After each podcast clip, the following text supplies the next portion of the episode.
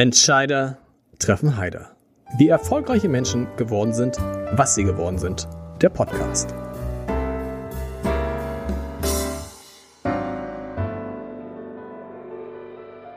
Herzlich willkommen. Mein Name ist Lars Heider und die berufliche Karriere meines heutigen Gastes begann mit einem Walter und sie könnte mit oder besser bei einem Klaus Michael enden. Das klingt jetzt, sag mal, recht bodenständig, ist es aber gar nicht, denn der Mann, mit dem ich heute sprechen darf, ist ein Experte für Luxus.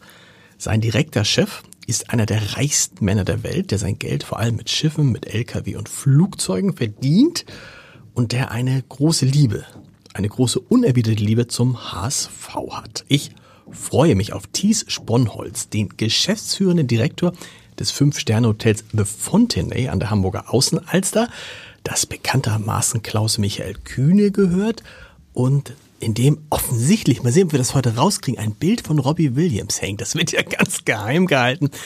Wir werden sehen. Schön, dass es geklappt hat. Vielen Dank. Wunder, wunderbar. Wer ist Walter?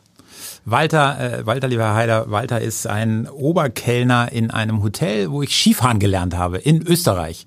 Ich war dort immer mit meinen Eltern und äh, meiner Schwester und wir kamen an, äh, jedes Mal eine lange Reise aus äh, meiner Heimatstadt Husum. Und das erste oder der erste, der uns dort begrüßt hat, war Walter. Walter war äh, zu der Zeit, ich würde mal sagen, Mitte 30 und ein, ein Oberkellner im klassischen Sinne mit Fliege, weißem Hemd, wenn es warm war, auch nur in der Weste, ansonsten mit einem Jackett. Und Walter war für uns der Held, weil Walter uns Kindern immer alles erfüllt hat. Mhm. Und äh, ich habe dann irgendwann mal zu meinen Eltern relativ zeitig gesagt, so wie Walter ist, so möchte ich auch werden. Aus zweierlei Gründen. A, weil er natürlich immer in diesem Restaurant und Hotel ähm, für uns eine Größe war, aber Walter war überall. Er war an der Skipiste, er war in der Tennishalle und Walter fuhr Porsche. okay, das heißt, aber ich dachte, Sie wollten sozusagen ins Hotelgewerbe, weil Ihnen das so Spaß macht, so wie die anderen Menschen, die noch nicht geäußerten Wünsche von den Lippen abzulesen, ja. wie der Walter. Walter, Walter lernte ich kennen, da war ich drei Jahre alt. Ja, also okay. da gab es für mich noch sehr oberflächliche äh, Dinge. Und ähm, das hat sich natürlich vertieft, als ich dann zu Hause so mein erstes Taschengeld versucht habe, selber zu verdienen. Ähm, und das habe ich dann in einem Hotel vor Ort, äh, wie gesagt in Husum, machen dürfen mit dem Aufbauen und Abbauen von Stühlen, Tischen für Veranstaltungen und dem Organisieren letztendlich, wie wird das durchgeführt, wie werden die Tische eingedeckt. Da wurde ich also sehr früh rangeführt, weil ich einfach Interesse und Lust und Freude an dieser Arbeit hatte. Das ist erstaunlich in dem Alter, oder? In dem Alter will man doch Polizist werden oder Feuerwehrmann oder aber, aber ja nicht. Wollten Sie tatsächlich Kellner werden oder haben Sie gesagt, ich möchte irgendwas mit Gästen machen, ich möchte in ein Hotel? Ja, ich habe wohl tatsächlich, also ich habe natürlich häufiger mit meinen Eltern mal drüber mhm. gesprochen, ähm, ob ich wirklich keinen anderen Wunsch hatte, ähm, also Banker zu werden oder Apotheker oder eben, wie Sie sagen, äh, Feuerwehrmann oder Polizist. Nein, ich habe anscheinend immer gesagt, ich möchte gerne in die Hotellerie und ähm, Sie haben es gerade gefragt, es gibt natürlich unterschiedliche Ausbildungsberufe und mit der Zeit, also von den jungen Jahren, die ich das zu Hause gemacht habe, ähm, wuchs das Interesse und auch das Verständnis für die Branche. Mhm. Und dann irgendwann musste ich mich äh, natürlich für einen Ausbildungsberuf entscheiden und das ist dann auch geschehen.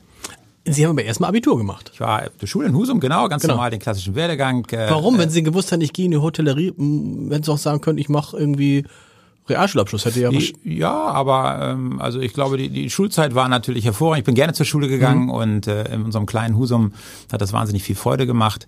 Äh, man konnte nebenbei seinem Hobby und seinem Sport nachgehen. Ich habe aktiv Tennis gespielt, äh, fünfmal die Woche. Und ähm, das war alles prima. Und ich glaube, eine grundsolide und gute Schulausbildung oder überhaupt eine gute Ausbildung, und das ist ja ein großer Vorteil, den wir auch in Deutschland haben, mhm. ähm, äh, ist, eine, ist eine sehr gute Grundlage für das spätere Leben in, in jeder Hinsicht, egal was man nachher macht. Dann haben Sie eine Ausbildung gemacht im Landhaus Carstens. Das kennen viele, die Timmendorf kennen, mhm. Timmendorfer Strand mhm. kennen. Ähm, aber als was? Als was waren Sie dann? Ich habe den Beruf des Restaurantfachmannes erlernt. Okay. Und dazu gibt es eine kleine Geschichte. Ich wollte die Ausbildung in der Nähe von Husum machen, in einem kleinen Ort namens Treier. Mhm. Äh, dort gab es ein, ein Landhaus, redgedeckt, wunderbar ähm, tolle Küche, ein großartiger Gastronom. Ähm, nur dieses Gebäude war so klein und so niedrig, dass ich mir an den Balken häufiger den Kopf gestoßen habe. Okay. Und der Restaurantleiter dort hat gesagt, das ist nicht, das kannst du unmöglich zweieinhalb oder drei Jahre machen. Sind Sie zwei, etwas über zwei Meter groß? Ja, ich bin 1,98 Meter. Okay. Und äh, mit einer Hacke dran ist es vielleicht dann doch nochmal irgendwann die zwei Meter. So, und dann äh, hat er gesagt, ich kenne in Timmendorf äh, an der wunderschönen Ostsee einen Betrieb und das würde auch zu dir passen. Wie, Sie sind tatsächlich, Sie konnten da die Ausbildung nicht Ja. machen, weil die Decke zu niedrig war? Das war wirklich Wahnsinn. Also original. Den gibt es noch, den Luther Tubbesing und äh, äh, Michael Mittelstedt, so hießen die beiden. Und ähm, naja, und so bin ich darüber, habe mal kurz da reingeschnuppert und dann ist das auch zustande gekommen. Das Interessante ist, Sie verbessern mich immer, wenn ich was Falsches sage, dass Sie über Ihre ganzen Verlauf Ihrer Karriere nichts in Österreich gemacht haben, oder? Obwohl das dir diese Beziehung gab zu diesem, nicht nur zu diesem Walter, sondern auch diese offensichtlich eine Liebe bei Ihnen zu Österreich, wo Sie sehr viel Urlaub gemacht haben. Ja. Warum hat es Sie nie nach Österreich verschlagen? Ich bin relativ zügig nach der Ausbildung in die Schweiz gegangen, komischerweise. Ja, viel, die Schweiz ist natürlich etwas Außergewöhnliches in der Hotellerie mit den großartigen Grand Hotels. Die gibt es natürlich auch in Österreich, Wien, Graz, Genau. äh, Salzburg. In den Bergen eher etwas weniger, aber in den Schweizer Bergen eben. Und ich war nach meiner Ausbildung ähm, dann in St. Moritz und, und dort war das groß. Aber Österreich, nein, ich gebe es heute Skifahren in Österreich, mehrheitlich. äh, in der Schweiz nur, wenn ich mein Patenkind besuche. Ähm, aber Sie haben völlig recht. Nein, ich habe mich für die Schweiz entschieden. Und Sie sind dann, das ist ganz interessant, Timmendorfer Strand, das kann man sagen, ist noch relativ bodenständig. Landhaus Carstens, das ist jetzt auch nicht, da reden wir jetzt nicht über, das, ein purer Luxus das nicht, das ist ein ordentlicher, ordentliches äh, Restaurant. Von da ab ging es aber dann immer an Orte, die man mit Luxushotellerie verbindet. Mich würde interessieren, wenn Sie, als Sie sich das erste Mal beworben haben, dann sagt, sagen dann nicht die Hotels, Moment, Landhaus Carstens, äh, und der wir jetzt hier nach St. Moritz oder nach Nizza kommen, das sagt mir eigentlich gar nichts. Das muss doch relativ schwierig gewesen sein, denn diesen Sprung, das ist schon ein großer Sprung gewesen. Ja, das war mit Sicherheit ein großer Sprung. Der, der, der, der Husumer Jung äh, mit der Ausbildung an der Ostsee und dann direkt ins Souveretterhaus nach St. Moritz. Ähm, aber damals, also vor etwas über 30 Jahren, äh, so lange ist das ja nun schon her, da waren diese Grand Hotels natürlich auch offen für überhaupt junge Menschen. Ja, und ähm, es waren sehr unterschiedliche Charaktere an Menschen dort am Arbeiten. Ich meine jetzt gar nicht so die Kadermitglieder, wie es ja so schön heißt in der Schweiz, sondern eben die äh, Hierarchien dort drunter. Und im Servicebereich waren zum Beispiel nur junge Italiener aus den italienischen Hotelfachschulen. Und ich wollte unbedingt in den Einkauf, weil nach meiner Ausbildung zum Restaurantfachmann, für die ich mich bewusst entschieden habe, weil ich eine Sache richtig können wollte, ähm, ähm, habe ich dort die Möglichkeit bekommen, in den Einkauf zu wechseln. Und ähm, äh, und das war für mich äh, eigentlich ein, ein, ein goldener Schritt äh, in den Anfängen meiner, meiner beruflichen Karriere. Warum? Weil man denkt natürlich immer, man möchte doch am Gast sein. Ja. Das waren sie im Einkauf aber nicht, da waren sie hinter den Kulissen. Gast ist, Gast ist meine Leidenschaft, Menschen sind meine Leidenschaft und meine Begeisterung. Ähm, aber ich glaube, um den Weg in unserer Branche gehen zu können, bin ich auch heute noch ein Verfechter einer Ausbildung, weil man sehr viel lernt, auch handwerkliche Sachen lernt und den Umgang mit den Menschen. Ähm, um aber schlussendlich vielleicht dorthin zu kommen, wo ich heute sein darf, braucht man die ganze Bandbreite. Und da ich ja nun mich spezialisiert hatte auf den gastronomischen Teil, wir hatten im Übrigen damals auch schon ein Sterne-Restaurant, das kleine Landhaus, Stimmt. ähm, äh, habe ich gedacht, so von jetzt an musst du, musst du weitergehen und du musst jetzt deine Fähigkeiten und Kenntnisse ausbauen. Und die fingen für mich weiter in dem sogenannten F&B, Food and Beverage Bereich an und da war der Einkauf sehr willkommen, denn da lernt man den Umgang mit Zahlen, den Zugang zu Bestellwesen etc. Sie müssen mir mal als jemand, der sich natürlich, der die Hotellerie faszinierend findet, aber erklären, ist es wichtig, in der Anfangsphase seiner beruflichen Laufbahn extrem viel und schnell zu wechseln und verschiedene Namen und Hotels einzusammeln? Das sieht man bei vielen, die so eine Karriere gemacht haben wie Sie. Und dann äh, stellt man fest, bei Ingo C. Peters ist es so ähnlich gewesen. Und dann plötzlich kommt der Moment, wo man dann da ist, wo man ist. Und da hat man das Gefühl, da bleibt man dann auch. Also es gibt so eine Phase, so eine schnelle, äh, wilde Phase. Ist das, ist das so wichtig? Also es ist durchaus ähm, von elementarer Bedeutung, da man in den einzelnen Stationen sich immer wieder neu einstellen muss. Und das muss man ja hinterher, wenn man in leitender Position ist, muss man sich sehr kurzfristig teilweise umstellen. Ich glaube, das hilft, je früher man damit anfängt. Es ist natürlich auch in unserer Branche so, dass je mehr, früher hieß es Zeugnisse du hast von besonderen Hotels, ja, je höher geht eventuell auch der nächste Schritt, wenn er vielleicht auch manchmal ein bisschen seitlich ist und nicht immer nur straightforward. Und von daher ähm, kann ich nur auch heute noch jedem empfehlen, ähm, sich durchaus darauf einzustellen, ähm, unterschiedliche Hotels, auch möglichst in unterschiedlichen Ländern und Orten auf seiner Karriere zu besuchen. Und dann wie lange da zu bleiben? Reicht dann ein Jahr? in Anfängen ist sicherlich ein Jahr gut, äh, anderthalb oder zwei, eine gewisse Kontinuität zu zeigen. Ähm, das war bei mir äh, meistens der Fall. Das macht sich dann auch gut, weil man beweist, dass man sich auch durchbeißen kann. Denn es ist natürlich nicht immer nur Sonnenschein, auch wenn es schöne Orte sind.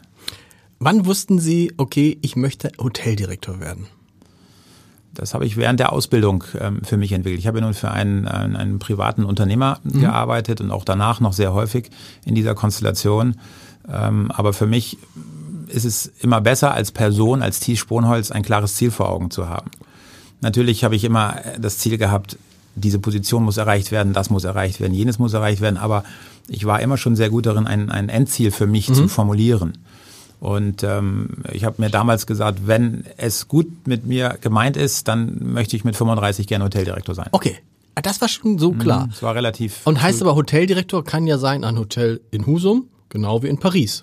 Genau. War das auch, haben Sie auch gesagt, es muss ein Fünf-Sterne-Hotel? Ja. Okay. Ganz, Entschuldigung für dich, da grätsche ich ganz klar rein, aber ja, das war für mich okay. klar. Und ähm, ich bewundere alle Kollegen, die auch in einem Ibis oder einem Hotel One arbeiten, was der Herr Müller zum Beispiel macht mit der Hotelgesellschaft Motel mhm. One, das ist faszinierend. Faszinierend, und, ja, ja. Es ist bewundernswert, so eine Idee zu haben. Und jetzt können wir ganz viele aufzählen, und äh, ob von Ruby bis, bis Ibis, von, von 25 Hour ähm, bis Hoxton Group, die alle jetzt so auf dem Markt erscheinen, großartige Ideen. Und ähm, äh, aber mein, mein Wunsch, und darum habe ich auch diesen, diesen Weg in diesen Hotels verfolgen können und dürfen, ähm, war die fünf Sterne-Hotellerie, ganz eindeutig. Und wenn Sie sich das so, so klar überlegt haben, 35, fünf Sterne, und gab es dann auch zwei, drei, vier Namen, wo Sie sagten, das wäre weil dann kann man es ja gleich zu Ende denken und sich auch in die Richtung bewerben oder schon mal Kontakte knüpfen und so. Ja, man, man hätte natürlich immer sagen können, ich bleib einer Linie treu, zum Beispiel den Leading Hotels of the mhm. World, ja, und weil das sind in der Regel fünf Sterne Luxushotels, die eine, eine große Ausstrahlung an dem jeweiligen Ort haben, wo sie sind.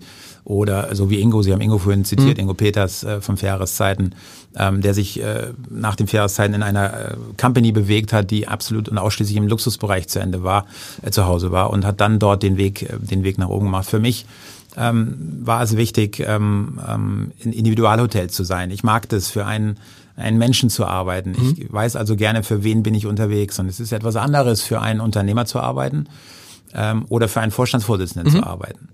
Die gehen und kommen und dann gibt es irgendwo ein mittleres Management und eine Bereichsebene ähm, und so hat man immer den direkten Kontakt. Das hat natürlich Vor- und Nachteile, aber ähm, so habe ich mich orientiert. Also von St. Moritz ging es dann nach Nizza, auch in Amerika die Hotels, die waren alle im Eigenbesitz einer Unternehmerfamilie und ähm, das prägt einen natürlich. Mhm. Und dann ähm, da sind wir uns wahrscheinlich über den Weg gelaufen, haben es aber nicht gemerkt. 2006, 2007 war, war ich in Berlin. Mhm. Und Sie auch. Ja. Und Sie hatten da eigentlich eine, einen Posten, der zu der Zeit vielleicht der, einer der begehrtesten in ganz Deutschland war. Sie waren Chef des Hotel de Rome. Mhm. Das war damals, ich weiß, wie, ich weiß gar nicht, wie der Stand heute ist. Damals war das eine Sensation. Ne? Das mhm. war so, dass man dachte, wow. Ja. Wie sind Sie das geworden? Ja, mehr Weil Sie waren Verhältnis, wie alt waren Sie damals? Ähm, ja, damals war ich äh, sechs, 2006. Äh, rechne mal zurück. Ähm, heute ist Anfang 30, Mitte 30. Wow. Also genau, war das der erste? Nee, war das, der nee, das war der zweite. Der zweite. War, der zweite wer, wer war der erste direkt? Äh, das war in Baden-Baden. Stimmt. Die Steigenberger Hotels. Stimmt. Ja. Kommen wir auch dann noch dazu. Ja klar, Baden-Baden, ja. klar, weil das irgendwie, man denkt ja immer dann Mensch, Nizza, St. Moritz, Moritz und so. Und dann Baden-Baden klingt so spießig, ist aber für die Hotellerie Kaderschmiede. Ja? Brenners Parkhotel, Bühlerhöhe, Europäischer Hofgründungshaus der Steigenberger Hotels. Absolut äh, in, den, in den 70er, 80er, 90ern äh, und auch noch Early 2000er ein, ein Ort gewesen mit wunderbaren Hotels, mit großen Hoteldirektoren, ähm, Richard Schmitz, Frank Marenbach, äh, Robert Schaller, Herr Steigenberger selber, äh, der dort vor Ort war, die Rennbahn in Baden-Baden. Und ähm, die Region mhm. um Baden-Baden ist ja eine sehr fantastische mhm. Region, eine der äh, Erholungsregionen überhaupt in Deutschland. In, in, in, einer halben Stunde ist man in der Traube Tonbach im Hotel mhm. Barreis. Also alles Größen und Granden unserer Branche mit, mit herausragenden Persönlichkeiten. Und gar nicht spießig, so wie ich Nein, das, nee. Überhaupt International? Nicht. Total international okay. ausgerichtet. Ähm, und äh, weltoffen, ähm, frankophil natürlich mhm. durch die Nähe mhm. äh, zum Elsass und Frankreich ein, wunderbarer Ort und äh, nein, also von allem etwas, was man sich eigentlich Hochkultur mit dem Festspielhaus, ja, Stimmt. mit dem mit dem Schauspielhaus, mit dem Theater, mit dem Brahmshaus, der Brahms-Gesellschaft, also wirklich. Aber für einen Mann Anfang 30 nicht auch so hm Baden-Baden? Oh, es, es, es gibt ja überall alles, Herr Haider. Also äh, äh, und man, man, man konnte sich dort äh, vergnügen, man konnte Spaß haben, man konnte Sport treiben. Äh, die Kultur habe ich ja angesprochen und es ist vom Stadtbild her wunderbar. Wenn man aus einer Kleinstadt kommt wie ich, dann hat man vielleicht auch eher einen Zugang äh, mhm. zu solchen Ortschaften. Aber eben, weil es auch gastronomisch eine absolute äh, Kulturstätte in Deutschland ist, also die Orte, die ich gerade aufgezählt habe, ähm, war das naheliegend. Und dann waren Sie in Baden-Baden und dann, wie, wie, wie sind Sie dann Chef des Hotel de Rome geworden? Ja. also Berlin? Eigentlich habe ich nach den Jahren in Baden-Baden gedacht, ich möchte doch nochmal wieder in die USA zurückwechseln. Ähm, das hatte familiäre Gründe, warum mhm. ich einstmals aus den USA zurückkam. Und, ähm, äh, und dann habe ich aber ähm, in Deutschland gut Fuß gefasst und habe bei Steigenberger den Egon Steigenberger Hotelpreis gewonnen. Das ist einer der begehrtesten Nachwuchspreise in der deutschen Hotellerie. Und dann ging der Weg dort weiter. Und dann habe ich aber gedacht, ähm, weil ich Familie in den USA habe, Mensch, war ich mal wieder im Urlaub drüben und dann kriegte ich ein Offer ähm, von Four Seasons damals und habe gedacht, ähm, wow, mache ich das vielleicht mhm. dann doch nochmal. Mhm. Und dann rief mich ein Personalvermittler an oder Headhunter, wie immer sie wollen. Und er sagte, ich weiß, dass du eigentlich auf dem Sprung bist, so gut wie, aber ich habe was für dich, das musst du dir anhören. Und dann sage ich, was denn? Und dann hieß es Berlin. Ich sage, oh, nee, niemals Berlin. Berlin und Frankfurt waren Städte, wo ich nie eigentlich hin wollte. Warum nicht? Weil sie haben mich nicht getriggert, sie mhm. haben mich nicht abgeholt. Berlin mhm. war mir zu groß und zu schmutzig, sagen wir. Sind wir mal ganz norddeutsch ehrlich, ja. ja. Und Frankfurt, ähm, heute revidiere ich da meine Ansage ein bisschen das drumherum und auch Frankfurt an sich hat Absolut. schon eine hohe Qualität. Aber das habe ich so, das war's nicht. Aber dann sage ich, was ist es denn? Ein Rocco Forte. Und dann habe ich, uh, der Rocco war natürlich eine Größe in unserer Branche, vor allen Dingen auch sein Vater. Und äh, ja, das Gespräch hast du auch mit ihm selber auf der Baustelle. Ich sage, okay, das mache ich mal. Ich meine, wann sprichst du mit Sir Rocco Forte? Mhm. Nicht, weil es ein Sir ist, sondern eben Sir Rocco Forte. Ja, also die Rocco Forte Hotels kannte man. Und ähm, ich kann Ihnen sagen, es war nach zwei Minuten war es geschehen. Ne? Mhm. Also du, dieser Mann ist ein wegen des Mannes, nicht wegen ja, der Baustelle. Ist ein, genau. Er ist Charismatiker. Er ist ein Menschenfänger. Er ist ähm, hemsärmlich hands-on. Er ist sehr bestimmend. Er ist eine Größe in der Branche und er ist eine Erscheinung. Er ist sehr verbindlich, sehr menschlich und ähm, er hat äh, mich äh, komplett abgeholt. Er hat mich nicht überredet, er hat mich abgeholt und er hat mich begeistert für seine Vorstellung von Hotellerie äh, von, von dem menschlichen Ansatz. Er war natürlich auch glasklar in seinen Forderungen, was Zahlen mhm. etc. angeht. Ähm, und ähm, das hat mich total begeistert. Und das auf dieser Baustelle, in diesem sehr markanten Gebäude, geschichtsträchtigen Gebäude, an einem der geschichtsträchtigsten Plätze Deutschlands, mhm. das können wir so sagen. Du guckst auf die Humboldt-Universität, mhm. du hast die Oper, du hast die Hedwigskathedrale, die Kommode, also die Bibliothek und du bist in dem Haus, wo die SED gegründet wurde. Äh, mehr geht, glaube ich, nicht äh, äh, mit dem Mahnmal zur Bücherverbrennung vor dir. Also das war schon, habe ich gesagt, ich kleiner Kerle hier aus Husum, kriege solche Möglichkeiten. Ja. Und dann habe ich es angenommen. Und da hätte ich dann gedacht, irgendwie, wenn man das viel besser kann es dann ja fast nicht werden, ne?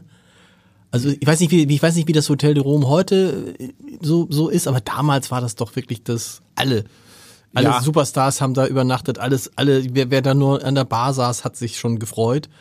Ähm, die Dachterrasse und alles. Nein, nein ja, wir, genau. waren, wir waren State of the Art, wir waren Talk of Town, aber ja. auch Talk of, of, of, of, Germany. Ja.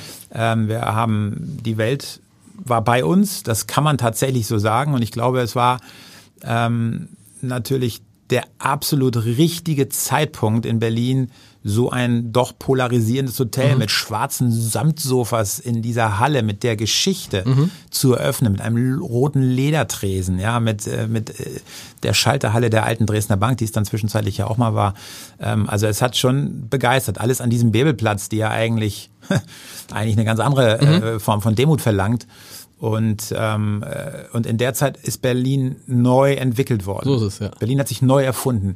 Hotels, Fashion Week, ähm, die Art-Szene, Kunst, Kultur, Musik. Ähm, Sie haben die Bands angesprochen, die alle kamen, die Superstars, die Berlinale.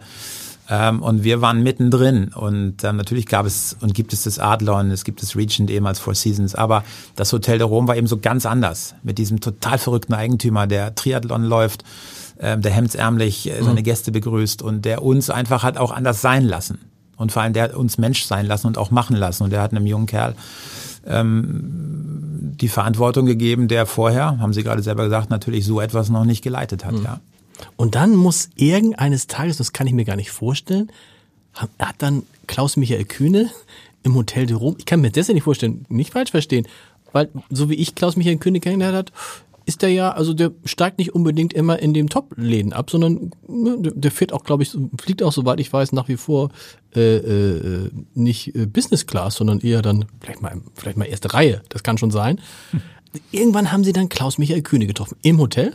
Ja, im Hotel, tatsächlich, ja. Okay, als Gast als Gast und ähm, ich wurde aber natürlich wurde vorher angerufen, er sei mhm. da und er würde mich gerne kennenlernen und äh, natürlich hat man da auch schon gehört, dass vielleicht was in Hamburg passiert oder dass er das Kastell auf Mallorca auch hat. Ja, so haben wir uns kennengelernt auf eine ganz normale Art und Weise. Er war essen im, im, im Restaurant mit seiner, mit seiner Frau. Und dann haben wir den Austausch gesucht und äh, miteinander, so wie ich das versuche mit vielen Gästen, die dann in meinem Hotel sind. Ist es häufiger, dass Gäste sagen, ich würde gerne mal mit dem Hoteldirektor essen? Ja, sehr äh, essen. Also zunächst mal sprechen. sprechen. Okay. Wir haben zunächst mal miteinander gesprochen und ähm, äh, aber sein aber, was, aber sein Anlass war einfach nur, ich möchte sie mal kennenlernen oder äh, mir gefällt das Zimmer nicht oder ich möchte ein größeres Zimmer nehmen. Nein, nein, nein. Ich, ich hatte vorher tatsächlich einen Anruf und äh, der Herr Kühn ist da und würde sich gerne mal über ein Projekt mhm. äh, mit Ihnen unterhalten. Also ich wusste schon, dass da irgendwas ist und ähm, und dann haben wir ganz normal gesprochen und äh, hatten einen sehr intensiven und längeren Austausch miteinander. Ja. Nun kenne ich äh, äh, Sir Rocco Forte nicht, aber ein bisschen Klaus Michael Kühne und stelle mir vor, das sind sehr unterschiedliche Typen. Diametral ja. auseinander, ja. Aber Diam beide auf ihre Art faszinierend? Absolut. Beide Vollblutunternehmer, ja. beide äh, sehr straightforward, ähm, beide mit, mit Haken und Ösen ähm, beide sehr von sich überzeugt und auch ähm, sehr ihrer Linie treu bleibend, aber beide ähm, mir gegenüber, ich rede ja von mir, mhm. sehr verbindlich. Mhm. Und sehr klar und sehr verständlich in der Mission und in der Sache, wie sie sich Dinge vorstellen. Und das hat mich bis heute fasziniert es mich an Sirocco, zu dem ich bis heute einen wunderbaren Kontakt habe ähm, und der auch über die Jahre eine Vaterfigur mhm. ähm, geworden ist, weil wir wahnsinnig viel miteinander gemacht haben. Wir haben Golf gespielt, wir sind Fahrrad gefahren, wir haben Budget-Meetings gehabt, wo es hieß, if this is the truth, what you're telling me, you're out, mhm. so ungefähr, mhm. wenn ich mal Englisch kurz sprechen darf. Mhm. mhm. Ähm, äh, und und, und ähm, der auch immer seine ganze Familie integriert hat. Und Herr Kühne war eigentlich eins zu eins so. Er war mit seiner Frau da, das ist seine Familie. Mhm. Und ähm, er war sehr offen und, ähm, und, und sehr ehrlich in, in den Dingen, die er mir, hatte ich zumindest das Gefühl, weil ich kannte ihn ja vorher nicht, äh, nicht wirklich. Die Wahl war jetzt Hotel de Rome. Da haben sie auf der Baustelle sozusagen gesagt, ich mache das. Und jetzt kommt der Nächste und sagt, das Hotel gibt's noch gar nicht. Hm. Das Hotel gibt's in meinem Kopf hm. und ich habe die Idee, es soll dahin, wo früher das Interconti war in Hamburg. Es soll eines der besten Hotels Deutschlands werden. Aber trotzdem hatten sie da dieses wunderbare Hotel de Rome. Auf der anderen Seite nur eine Idee und nicht mal als sie es anfangen zu, war noch keine einzige, keine einzige Haufen Erde ausgehoben, nee, oder? Gar nicht, nein, nein. Es war nur die Idee von Klaus-Michael Kühn ja, und seiner Frau. Genau. Wie hat er sie überzeugt? Das Ganze ist ja auch noch, auch noch einer, der ja Hotel, er hat ein Hotel auf Mallorca, das war's dann aber. Also ja. Also ist kein Hotelier. Ja.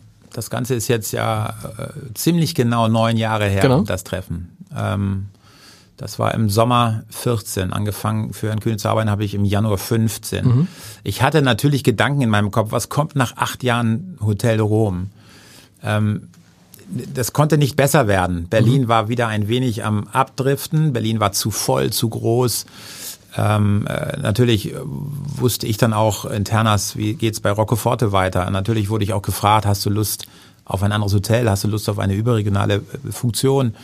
Und, ähm, und ich hatte die Gedanken im Kopf, was kommt nach acht Jahren? Ne? Ich, war, ähm, äh, ich war Mitte 40, also immer noch verhältnismäßig äh, gut in Schuss. Und, ähm, äh, und dann stellt man sich die Frage, wie geht's denn eigentlich weiter? Mhm. Und was möchtest du? Möchtest du mehr Verantwortung? Möchtest du vielleicht in eine regionale Funktion gehen? Äh, natürlich gab es auch immer wieder Angebote aus anderen Hotelgesellschaften, wo dann eine Bereichsvorstandsebene und ähnliche Dinge angeboten wurden. Aber das war für mich ähm, nie ein Ziel. Ich wollte immer gerne ein Hotel haben. Also der Titel auf der Karte ist mir nicht so wichtig. Ich brauche diese Kombination aus Menschen im Sinne von Gästen und auch Mitarbeitern mhm. und ich muss auch aktiv sein dürfen. So und dann kam eben dieses Angebot und ein Neubau vom Scratch, wie es so schön heißt, also Grundsteinlegung und man kann gestalten. Und so sind ja die Gespräche angefangen und es gab natürlich ein Lookbook und ein Ideenbuch und das habe ich gesagt, ich würde gerne mal sehen, was die Vorstellungen sind, auch von Ihnen und Ihren Beratern. Mhm. Und, äh, und das muss ich mir angucken. Die Location kannte ich. Ich kannte auch das alte Interconti. Mhm. Ähm, aber natürlich muss ich sehen und fühlen und spüren, was passiert da eigentlich und wer ist noch im Umfeld mit dabei. Und die erste Frage von Herrn Kühne war eigentlich irgendwann mal, wollen Sie eigentlich Hoteldirektor bleiben oder wären Sie auch bereit, geschäftsführender Direktor zu werden? So heute, Sie kennen ihn, Herr Heider, mhm. ich kenne ihn diese Frage sagt ja schon viel aus. Nicht? Also auch was das für mich an zusätzlicher Verantwortung. Genau, er hat jemanden gesucht, der die Verantwortung genau. übernimmt. Genau. Ja. Er wollte nicht, eigentlich wollte er, er wollte so einen, einen angestellten Unternehmer vielleicht, ne? So. Das ist das, was er suchte. Und das waren wir natürlich bei aller Liebe, die wir bei Sirocco hatten. Mhm. Aber wir waren Hoteldirektoren. Mhm. Dieses, dieses Konstrukt gab es in, in, in, seinem, in seiner Welt nicht. Und, ähm, äh, und wenn du den logischen nächsten Schritt angehst, dann ist das der Schritt mehr Verantwortung. Und ich bin ja für beide Hotels verantwortlich, auch für Mallorca bin ich Geschäftsführer. Ah, okay. Und, ähm, äh, und das ist dann schon mal ähm, ein, ein sehr guter erste, eine sehr gute erste Frage gewesen, die mir zeigte, es lohnt sich, das weiterzugehen, weil wenn Klaus-Michael Kühne dich das fragt, dann meint er das auch und dann, mhm. dann fordert er das auch ein. Kam Ihnen auch im Kopf so, okay, das ist Klaus-Michael Kühne und wenn man sich so ein bisschen umhört, der ist ja nicht so erfolgreich geworden, weil er nicht viel von seinen Leuten verlangt mhm. und fordert. Also es mhm. gibt die schönen Geschichten von einigen, die mit ihm zusammenarbeiten, die sagen, ja, du kriegst auch mal nachts um zwei nochmal 30 E-Mails und die musst du auch bitte beantworten. Ne? Weil und so mal bis halb drei oder so. Ist der tatsächlich so eigentlich oder sind das nur Legenden? Herr Kühne ist aktiv 20 Stunden am Tag. Okay, das ist viel. Und, wenn nicht, dass der Tag ähm, nur 24 Stunden hat, genau. Und äh, das ist so und das ist auch gut und damit kann man aber umgehen und ähm, äh, ich habe meinen Weg gefunden, da auch gut mitzuleben und auch ich kann sehr ruhig schlafen mhm. und ähm, von daher, aber ja, er ist sehr fordernd äh, in, in, in seiner Arbeitsweise nach wie vor. Und Sie sind dann nach Hamburg. Hat Hamburg eine Rolle gespielt? Natürlich, absolut. Natürlich. Absolut für mich. Hamburg ist und war immer äh, in Deutschland meine, meine Lieblingsstadt. Ja, ich kenne das seit ich klein bin. Wir waren hier einkaufen. Ähm, wenn wir dann shoppen waren, dann sind mhm. wir hierher gefahren mit meinen Eltern, wenn es das nicht in Kleinhusum gab. Und äh, von da habe ich immer Bezug gehabt. Mein Vater war beruflich oft hier. Und ähm, ich habe Hamburg geliebt als Stadt. Ich habe viele Freunde hier gehabt und, äh, und habe sie auch heute und mehr natürlich denn je. So von daher war das äh, schon mal ein Haken dran, ja, die tolle Stadt und ähm, äh, und die Nähe auch zu dann war nur noch meine Mutter da, also mhm. der Grund, dass ich aus Amerika gezogen war, ähm, leider eine schwere Krankheit meines Vaters. Mhm. So, und das war auch toll. Das erste Mal vielleicht wirklich in der Nähe und dann auch da zu sein für, für die Menschen, die dir das ganze Leben an deiner Seite standen. Mhm. Was gibst du zurück an deine Eltern, außer irgendwann mal da zu sein? Mhm. Also Hamburg ja. Und dann stand ich auf der auf der Site, ja, wo äh, noch das Interconti war. Ein paar Wochen später war es dann nicht mehr da.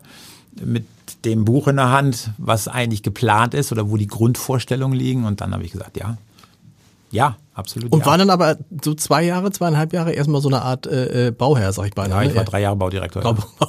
genau. Kann man so sagen. Ja. Ich kenne jeden Nagel mit Namen. Ich habe die Eisenflechter bewundert. Ich weiß, was wir wo geteert und geflammt haben. Ich weiß, wo Wasser reinkam. Ich kann Spundenwände setzen. Ich kann Architekturpläne lesen. Ich kenne Deckenspiegel. Und ähm, ja, das war faszinierend. Das hat mich aber wahnsinnig äh, weitergebracht. Mhm. Und wurden Sie auch ähnlich wie Klaus-Michael Kühne, wurde zwischendurch ungeduldig, weil es eben nicht so schnell ging, wie er dachte? Ähm, also welche Baustelle ist in Klar. Time? Ja, und zwar das nicht erst in den letzten zehn Jahren. Und logisch gehört Ungeduld zum Geschäft, äh, bei Herrn Kühne ohnehin. Ähm, und äh, was, was ich dann erfahren durfte, lernen konnte im Umgang auch gerade mit Baustellen, mit Bauarbeitern, mit Bauleitungen, mit Verzugszeiten, mit äh, Diskussionen und Spielereien sind das ja schlussendlich auch vom Trockenbauer zu dir, der mhm. hat Schuld, der hat Schuld. Ähm, natürlich gab es durchaus sehr ungeduldige Momente und es gab auch sehr viel Sturm auf der Baustelle, aber ähm, wir sind da, glaube ich, ganz gut durchgesegelt. Jetzt irre acht Jahre Acht Jahre? Ja, brutal. Acht Jahre. Was heißt, aber ist das? Acht Jahre und sechs Monate. Monate. Aber ist das brutal oder ist es, sind Sie jetzt eigentlich, gibt es so einen Moment, das gibt, wie alt sind Sie jetzt? 53. 53, so alt wie ich. Neujahr, Jahr 1969. Ja, genau. So. Da ist doch auch so ein Moment, wo man denkt, ich bin eigentlich jetzt angekommen, oder? Da, wo auch gar nicht mehr so, also wenn jetzt einer sagen würde, Sie bleiben bis, bis Sie nicht mehr arbeiten wollen, äh, Geschäftsführender Direktor des Fontenay, ist, ist ja keine Horrorvorstellung. Nein, I'll take it, ja. Ich Nehme ich an. Ja, ja, ja. genau. Nein, nein, also ich fühle mich wohl, ich bin angekommen. Ähm, was sehr besonders ist, ist, dass ich dieses Hotel ähm, quasi wie meins betrachten mhm. darf. Ähm, dass das gefordert wird, was wir eingangs sagten. Wollen Sie geschäftsführend die Verantwortung übernehmen ähm, für alle Aufs und Abs, die es eben gibt und für eine schwere Entwicklungsphase. Ein Hotel braucht nur fünf Jahre, ähm, ohne jetzt die letzten schwierigen Jahre aufmachen zu wollen, äh, die, vor allem die Zeit der Pandemie mhm. auch.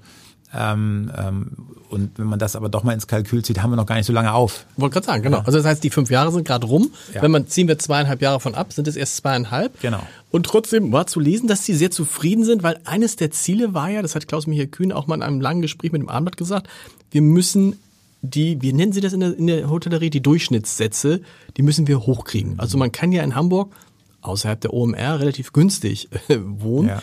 Sie haben aber jetzt so ungefähr, liegen bei 400 Euro die Übernachtung, was schon relativ gut ist im Schnitt. Wir sind sogar drüber. Sind ja, drüber jetzt, okay. Weit drüber. Und, Echt, okay. äh, Auch im, Du- im Durchschnitt auch. Im okay. Durchschnitt, ja. Ja. Und am Pfingstwochenende hatten wir weit über 600 Euro Okay. Durchschnittsrate. Und Warum äh, ist das wichtig? Aber klar, wichtig für das Ho- Ho- Hotel wichtig, aber warum ist das wichtig auch für einen Standort? Dass er nicht so ein Billigstandort ist oder? äh, ja, Hamburg ist ja, also per se ist Hamburg die best ausgelassete Stadt in Deutschland, vor München. Ja. Mit über, etwas über 80 Prozent Grundbelegung über alle Hotels. War jetzt 30.000 Betten oder was? Ja, etwas mehr. Mhm, sogar, ja. etwas mehr, Und es okay. Mhm. kommen noch neue dazu. Und es kommen, glaube ich, dreieinhalbtausend dieses Jahr, 3.800 nächstes Jahr. Das ist schon Wahnsinn, was da noch in allen Segmenten dazu Mhm. kommt. Ähm, also wir hatten nie das Problem, als Destination die Auslastung zu schaffen. Aber Sie haben es gerade selber gesagt, wir, wir haben das Problem mit der Rate. Also Hamburg hat so 70, 80 Euro im Durchschnitt die Raten ähm, gefahren, über alle Hotels Mhm. gelegt. Und die Luxushotels lagen irgendwo bei etwas über 120. Und da kann dann auch ein Jahreszeiten Genau. und ein Atlantik und so, die äh, und Hyatt, wie sie alle heißen, ähm, das nicht nach oben treiben. Und wir müssen, gemeinschaftlich geht das natürlich nur. Und wir müssen auch auf das, was wir haben. Und wir haben so wahnsinnig viel in dieser Stadt. Ja, unsere Hotels verlegt nach Mailand, New York, dann hätten wir das Doppelte und Dreifache an Durchschnittsraten. Ähm, Was wir aber eben haben, was manche andere eben gar nicht so haben. Wir haben diese Vielfalt unserer Stadt. Die kulturellen Angebote, die Schönheit Hamburgs. Wir haben mehr Brücken als Venedig. Wir haben so wahnsinnig viel Wasser und ähm, wir haben die Elbphilharmonie jetzt dazu, aber wir haben auch kulturelle Stätten, die die andere gar nicht so haben. Und ich glaube, das muss man ein bisschen mehr in den Vordergrund spielen. Ähm, manchmal hören wir zu sehr, wir sind eine Musicalstadt. Und das ist nicht despektierlich gemeint gegen die Schauspieler und Schausteller und die Musicalstätten, sondern wir müssen es nach oben treiben gemeinsam. Und ja, und wir haben das sehr gut geschafft. Mit, durch einen guten Mix an, an internationalen und nationalen Gästen, aber vor allen Dingen, glaube ich, auch durch, ähm, durch den Stil unseres Hauses. Ja, wir sind sehr großzügig, wir haben sehr viel umbaute Fläche, wir haben sehr große Zimmereinheiten. Äh, Ergo sind auch die Gäste bereit, dafür ein entsprechendes Premium zu zahlen. Und das Lustige ist, sie sind natürlich eigentlich ein, ein, ein Stadthotel, also ein Hotel in der Stadt, aber es wirkt ja nicht so. Es ist was anderes, es ist völlig anderes, ob man im vier Jahreszeiten, vier Jahreszeiten ist sozusagen der direkte Wettbewerber. Absolut. Absolut, ne? Aber andererseits nicht vergleichbar. Das eine ist tatsächlich ein Stadthotel mitten in der Stadt, Grand Hotel. Sie sind ja weder ein Grand Hotel noch, wenn man es nicht wüsste, würde man sagen, man ist gar nicht in einer Zwei-Millionen-Stadt, sondern man ist irgendwo, auf dem Land ist jetzt übertrieben, aber drumherum ist alles grün. Ja, ja, wir sind mehr ein City Resort. Ja. Und ähm, das, wir haben 12.000, fast 12.000 Quadratmeter Rasenfläche um unser Hotel herum. Dann kommt die Alster. Ähm, wer hat das? Wer hat das auf der Welt in einer Großstadt? Äh, kaum einer. Ähm, und, ähm, äh, und das ist ein großer Vorteil. Die Gäste betrachten uns auch eher als ein, eine Art Ferienhotellerie-Domizil und so betreibe ich es natürlich auch in der Form des Gastgebens, der, der Präsenz auch der Mitarbeiter, der Ansprache an den Gast, mit allen Auf und Ab, die wir alle haben, mit allen Fehlern, die wir auch mal machen. Und, ähm, und das Schöne ist, äh, dass wir uns hier auch ergänzen in der Stadt. Und ich glaube, das muss man in einer Stadt spielen, weil jedes Hotel hat seine eigene DNA und die kann es herausragend gut spielen. Und das äh, gelingt uns, glaube ich, äh, hier unterhalb der Kollegen ähm, sehr, sehr gut. Wie wichtig ist es, so prominente Gäste in so einem Hotel zu haben? Versucht man die bewusst irgendwie anzulocken? Melden die sich von selber? Also wir reden jetzt über Dirk Nowitzki, der bei Ihnen äh, war, Tina Turner, ähm, Robbie Williams, der offensichtlich sowas wie ein Stammkunde ist. Wie läuft das? Ruf, ruft dann das Management an oder hört man und denkt man, Mensch, der kommt doch jetzt zum Konzert, wir machen dem mal ein gutes Angebot? Ähm, also für uns ist ja die Welt das Zuhause und nicht immer nur der kleine Mikrokosmos vor dem eigenen eigentlichen Hotel, in dem man gerade arbeitet. Über die Jahre baut man Kontakte auf. Sie fragten vorhin, wieso wechselt man eigentlich von da nach da? Stimmt. Und aus dem Land in dieses Land und warum ähm, arbeitet jetzt in meinem Fall habe ich natürlich etwas Glück gehabt, dadurch, dass ich in ähm, Nizza war, ich war in St. Moritz, ich war in San Francisco, in Palo Alto, also in Kalifornien unterwegs. Also dort, wo man gewisse Menschen auch immer wieder antrifft. Ähm, das heißt, da baut man schon ein Netzwerk auf und durch eine persönliche Hotelführung kommt man auch sehr nah an die Gäste heran. Ähm, Gruppen, wie Sie sie jetzt ansprechen, Musikgruppen zum Beispiel, ähm, Entertainment, wie es so schön heißt, ähm, Stars aus, aus Hollywood, die haben ihre Agents, die Agents buchen. Und die Agenten kennen die ganze Welt, die kennen jedes Hotel. Wir sind in dem Verbund der Leading Hotels, da wird dann gesucht. Es gibt noch andere Verbundeinheiten, in denen man sich äh, organisiert, wo man nur mit Travel Agents zusammen ist.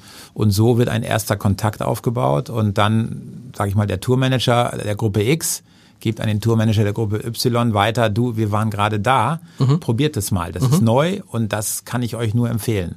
Also Word by Mouse oder äh, Mund-zu-Mund-Propaganda ist heute immer noch ganz, ganz elementar. Und die Zahlen wichtig. ganz normal? Die zahlen volle Raten, ja. Volle Raten, okay. Ja. Und was erwartet dann so ein, wenn einer, wird dann erwartet, dass der Hoteldirektor, der geschäftsführende Direktor in dem, in dem Fall, da steht, den Star begrüßt? Oder wird eher erwartet, dass er in Ruhe gelassen wird und dann der Direktor vielleicht mal irgendwann durch Zufall irgendwie auftaucht und sagt, was so beiläufig? Was ist da die, die richtige Herangehensweise? Es gibt sehr unterschiedliche Charaktere. Ja. Ja. es gibt die, die kommen durch die Drehtür rein.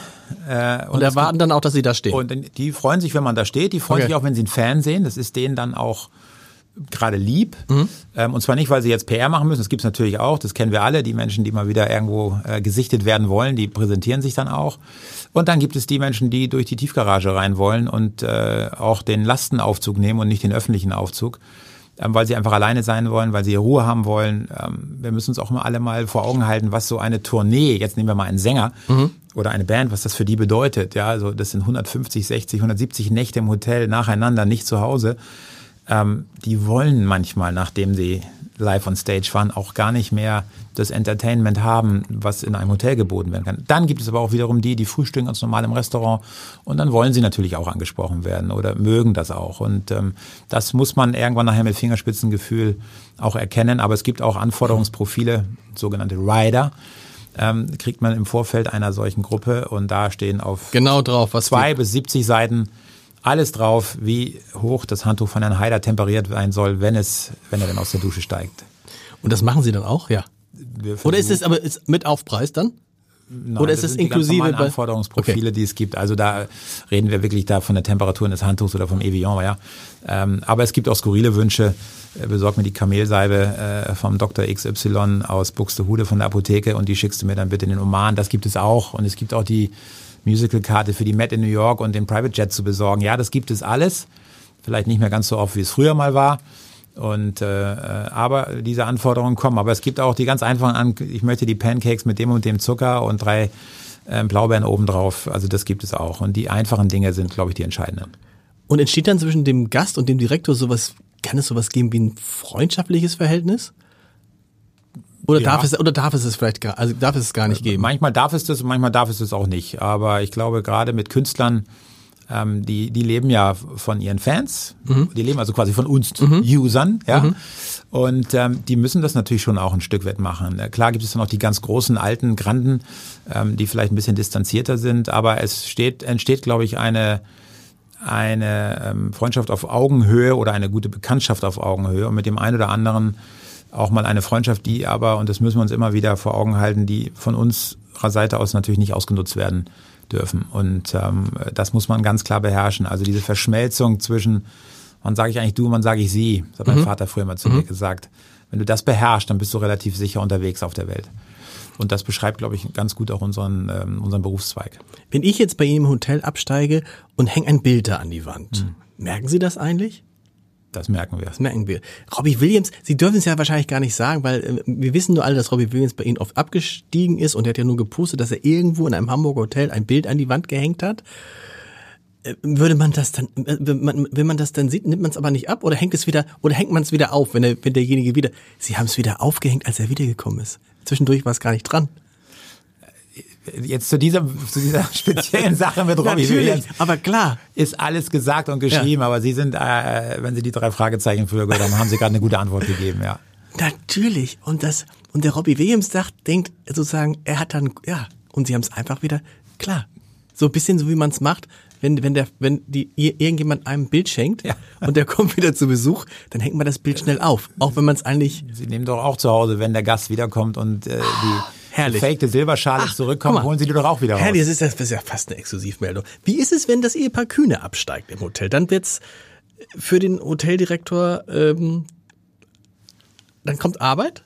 Weil ich kann mir, so wie ich die beiden mir vorstelle, sind die, gehen kurz aufs Zimmer, machen sich, haben die immer das gleiche Zimmer? Ja.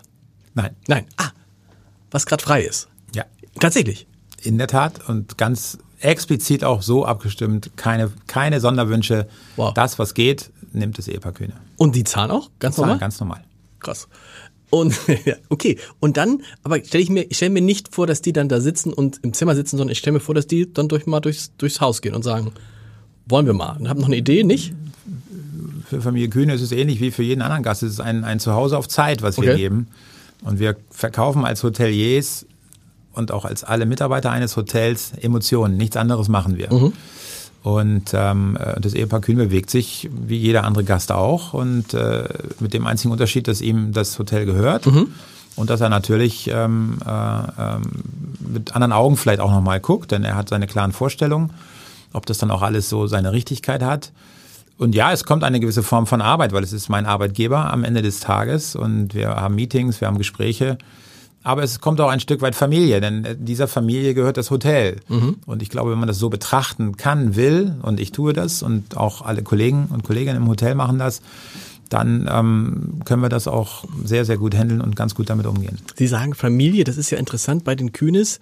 Ähm, die haben keine Kinder, da können sie nichts für. Aber das heißt, eines Tages wird dieses Hotel eben nicht mehr Inhaber geführt sein, sondern wird auch Bestandteil der Stiftung sein. Höchstwahrscheinlich wird es so, sein ja. ja, genau. Das ist natürlich dann eine, eine Veränderung in den Vorzeichen. Ähm, dann ist natürlich für mich relativ wichtig und äh, für das Hotel und überhaupt für, das, für den Fortbestand auch der DNA dieses Hauses. Ja, weil Sie haben gesagt, Sie, für Sie ist es wichtig, dass Sie einen ja, direkten Ansprechpartner ja, ja. haben. Aber das könnte dann Karl Gernert oder wer auch immer dann die Stiftung. Es kann Herr Gernert sein, wenn er die Stiftung, äh, wenn er der Stiftung dann vorsteht. Es kann, jetzt ist es Dr. Dräger, das wissen auch alle, Stimmt. Ja, der, der vorsteht. Und das sind dann Menschen, die ja von Herrn Kühne eingesetzt werden, die die Stiftung in seinem Sinne weiterführen. Und davon profitieren dann natürlich die Hotels äh, in der Hoffnung, dass es auch so weitergelebt wird, wie es bisher ist. Ob das dann so ist, ist sicherlich etwas, was heute noch in den Sternen steht. Wie, wie äh, wichtig ist es, wenn man so ein Hotel führt, dass nicht der Eindruck entsteht bei allen, die beteiligt sind, naja, Leute, Geld spielt für uns eigentlich gar keine Rolle. Das Ding gehört ja einem der reichsten, ich glaube, letzte, letzte, letzte Schätzung war 36 Milliarden Euro Vermögen. Wir wissen, dass äh, Klaus-Michael Kühne jetzt auch der größte Anteilseigner bei der Lufthansa ist. Wir erinnern uns, dass er einer der großen Anteilseigner bei Hapag-Lloyd ist, in Klammern vergangenes Jahr 18 Milliarden Euro Gewinn. Da bleibt was übrig, aber dieses, dass nicht dieses Gefühl entsteht, naja, komm Leute, was, wir können hier ruhig Verluste machen, weil äh, im Zweifel merkt das gar nicht. Hm. Also dann wäre ich nicht mehr da. Dann, okay. Dann äh, ganz klar, schnelle ja. Antwort. Ja, wenn okay. ich so denken würde, arbeiten würde, und das wissen Sie, Herr Heider, aus Ihren vielen Jahren hier in Hamburg und mit den ganzen äh, mit dem Umgang mit diesen ganzen ähm, Hamburger Kaufmannsleuten, das würde nicht funktionieren. Und da, so, so tritt weder Herr Kühne an und so trete ich auch nicht an.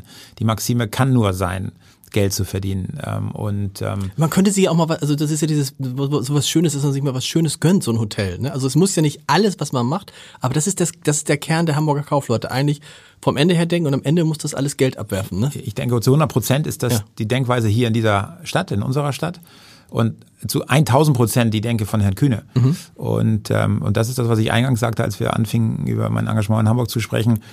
Das war von der ersten Sekunde klar und das war auch klar artikuliert. Wissend äh, nochmal, dass ein Hotel eine, eine, eine Starting-Phase hat, also eine Ramp-up-Phase, mhm, wie es so schön heißt. Ähm, und ähm, aber wenn ich jetzt äh, durch die Gegend laufen würde mit der Gießkanne sozusagen und da wäre kein Wasser drin, sondern Geld, dann hätte ich ein massives Problem. Wie, also erstes Jahr hat das Hotel wahrscheinlich noch keine, keine schwarzen Zahlen geschrieben, aber dann ab dem zweiten Jahr? Nein, ab dem dritten. Am dritten Jahr. Ja, ja, ja. Dann kam dann, Corona, Spezial muss man rausrechnen. Genau, dann und jetzt muss man das alles zurückrechnen. Und jetzt sind wir in der, in der Situation, dass, ähm, dass die Erträge ähm, stark angewachsen sind. Und Sie fragten vorhin, wie wichtig ist eigentlich ähm, die Durchschnittsrate oder warum ist das so? Mhm. Das sind diese Kenngrößen, die wir haben. Ja, also einmal die Durchschnittsrate muss immer im Verhältnis zur Belegung stehen. Mhm. Es ist ein Belegung ist 60 Prozent bei Ihnen? Ja, über 60. Über 60? Letzten, in diesem Monat werden wir über 70, weit über okay. 70 gehen. Also es ist leicht, ein Hotel zu füllen. 80 Prozent in der Stadt, ja. Stimmt. Ähm, wir können leicht diese Hotels, die wir hier haben, 80, 90 Prozent auslassen, aber es geht zur Lasten der Rate. Mhm. Wenn es zur Lasten der Rate geht, heißt es, wir haben mehr Gäste im Hotel, höhere Abnutzung, du hast mehr Lauf. Der individuelle Gast, der bereit ist, 1000, 2000, 3000 oder auch nur 500 Euro zu zahlen, spürt nicht mehr diese Individualität. Mhm. Also ist es ähm, die ganz große Herausforderung, eine gute Balance und einen guten Mix hinzukriegen. Und das ist heute das, was äh, die größte Challenge ist, ja. Hat der HSV eigentlich jemals im Hotel Fontenay vor einem Spiel übernachtet? Nein. Nein, nie. Das war damals der Witz, als Klaus Michael Kühne sich engagierte. Fand ich, hat er lustig damals gesagt, auf die Frage, ob der HSV da ähm, äh, absteigen würde. Das können die sich nicht leisten. Was ähm, hat er gesagt, das kann nur der BVB, ne? Ja, weiß ich, aber gibt es manchmal, gibt es Fußballvereine, die im Fontenay schlafen? Ja, haben wir schon gehabt, ja. Hauptsache jetzt nicht VfB Stuttgart oder so. Jemand, der direkt der Gegner ist oder so. Aber da, warum, auch da nicht, der hätte auch sagen können, Mensch, nee, der HSV gehört mir doch auch zu großen, zu größeren Teilen, größeren Teilen. Da können die doch auch, dann kriegen die einen Sonderpreis. Aber nee, ist nicht. Nein, Sonderpreis ist schwierig bei uns. Niemand kriegt einen Sonderpreis? das ist ganz schwierig, Sonderpreise zu machen. Okay. Und, äh, äh und äh, diese Fußballmannschaften, wir hatten ja auch mal den DFB äh, oder zweimal schon bei uns im Haus über einen längeren Stimmt. Zeitraum auch. Das ist dann natürlich schon eine tolle Sache. Ähm, aber es ist so, wie Herr Kühn das damals gesagt hat, die Budgets der Vereine, ähm, um in gewissen Hotels abzusteigen, ist dann doch begrenzt. Und wir wissen das aus, aus Berlin, da steht es ja noch immer groß in den Zeitungen zum mhm. Pokalfinale, die Bayern steigen immer da ab und BVB steigt da ab und RB Leipzig da. Also das ist dann sehr dünn nachher, wer, wer bereit ist, die, die Raten eines, eines äh, Fünf-Sterne-Hotels dann zu zahlen.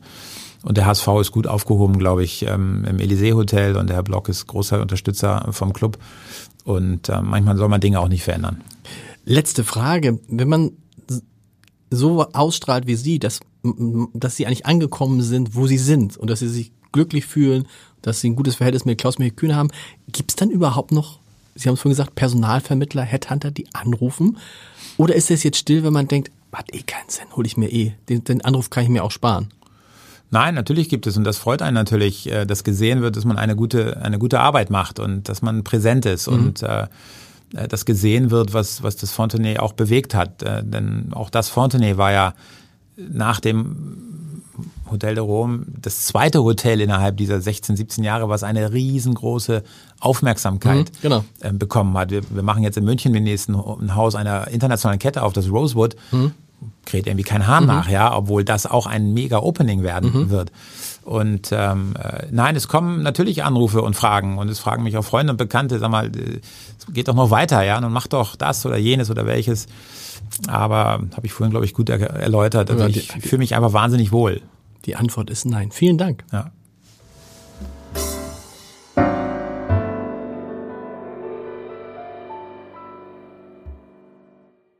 Weitere Podcasts vom Hamburger Abendblatt finden Sie auf abendblatt.de slash podcast.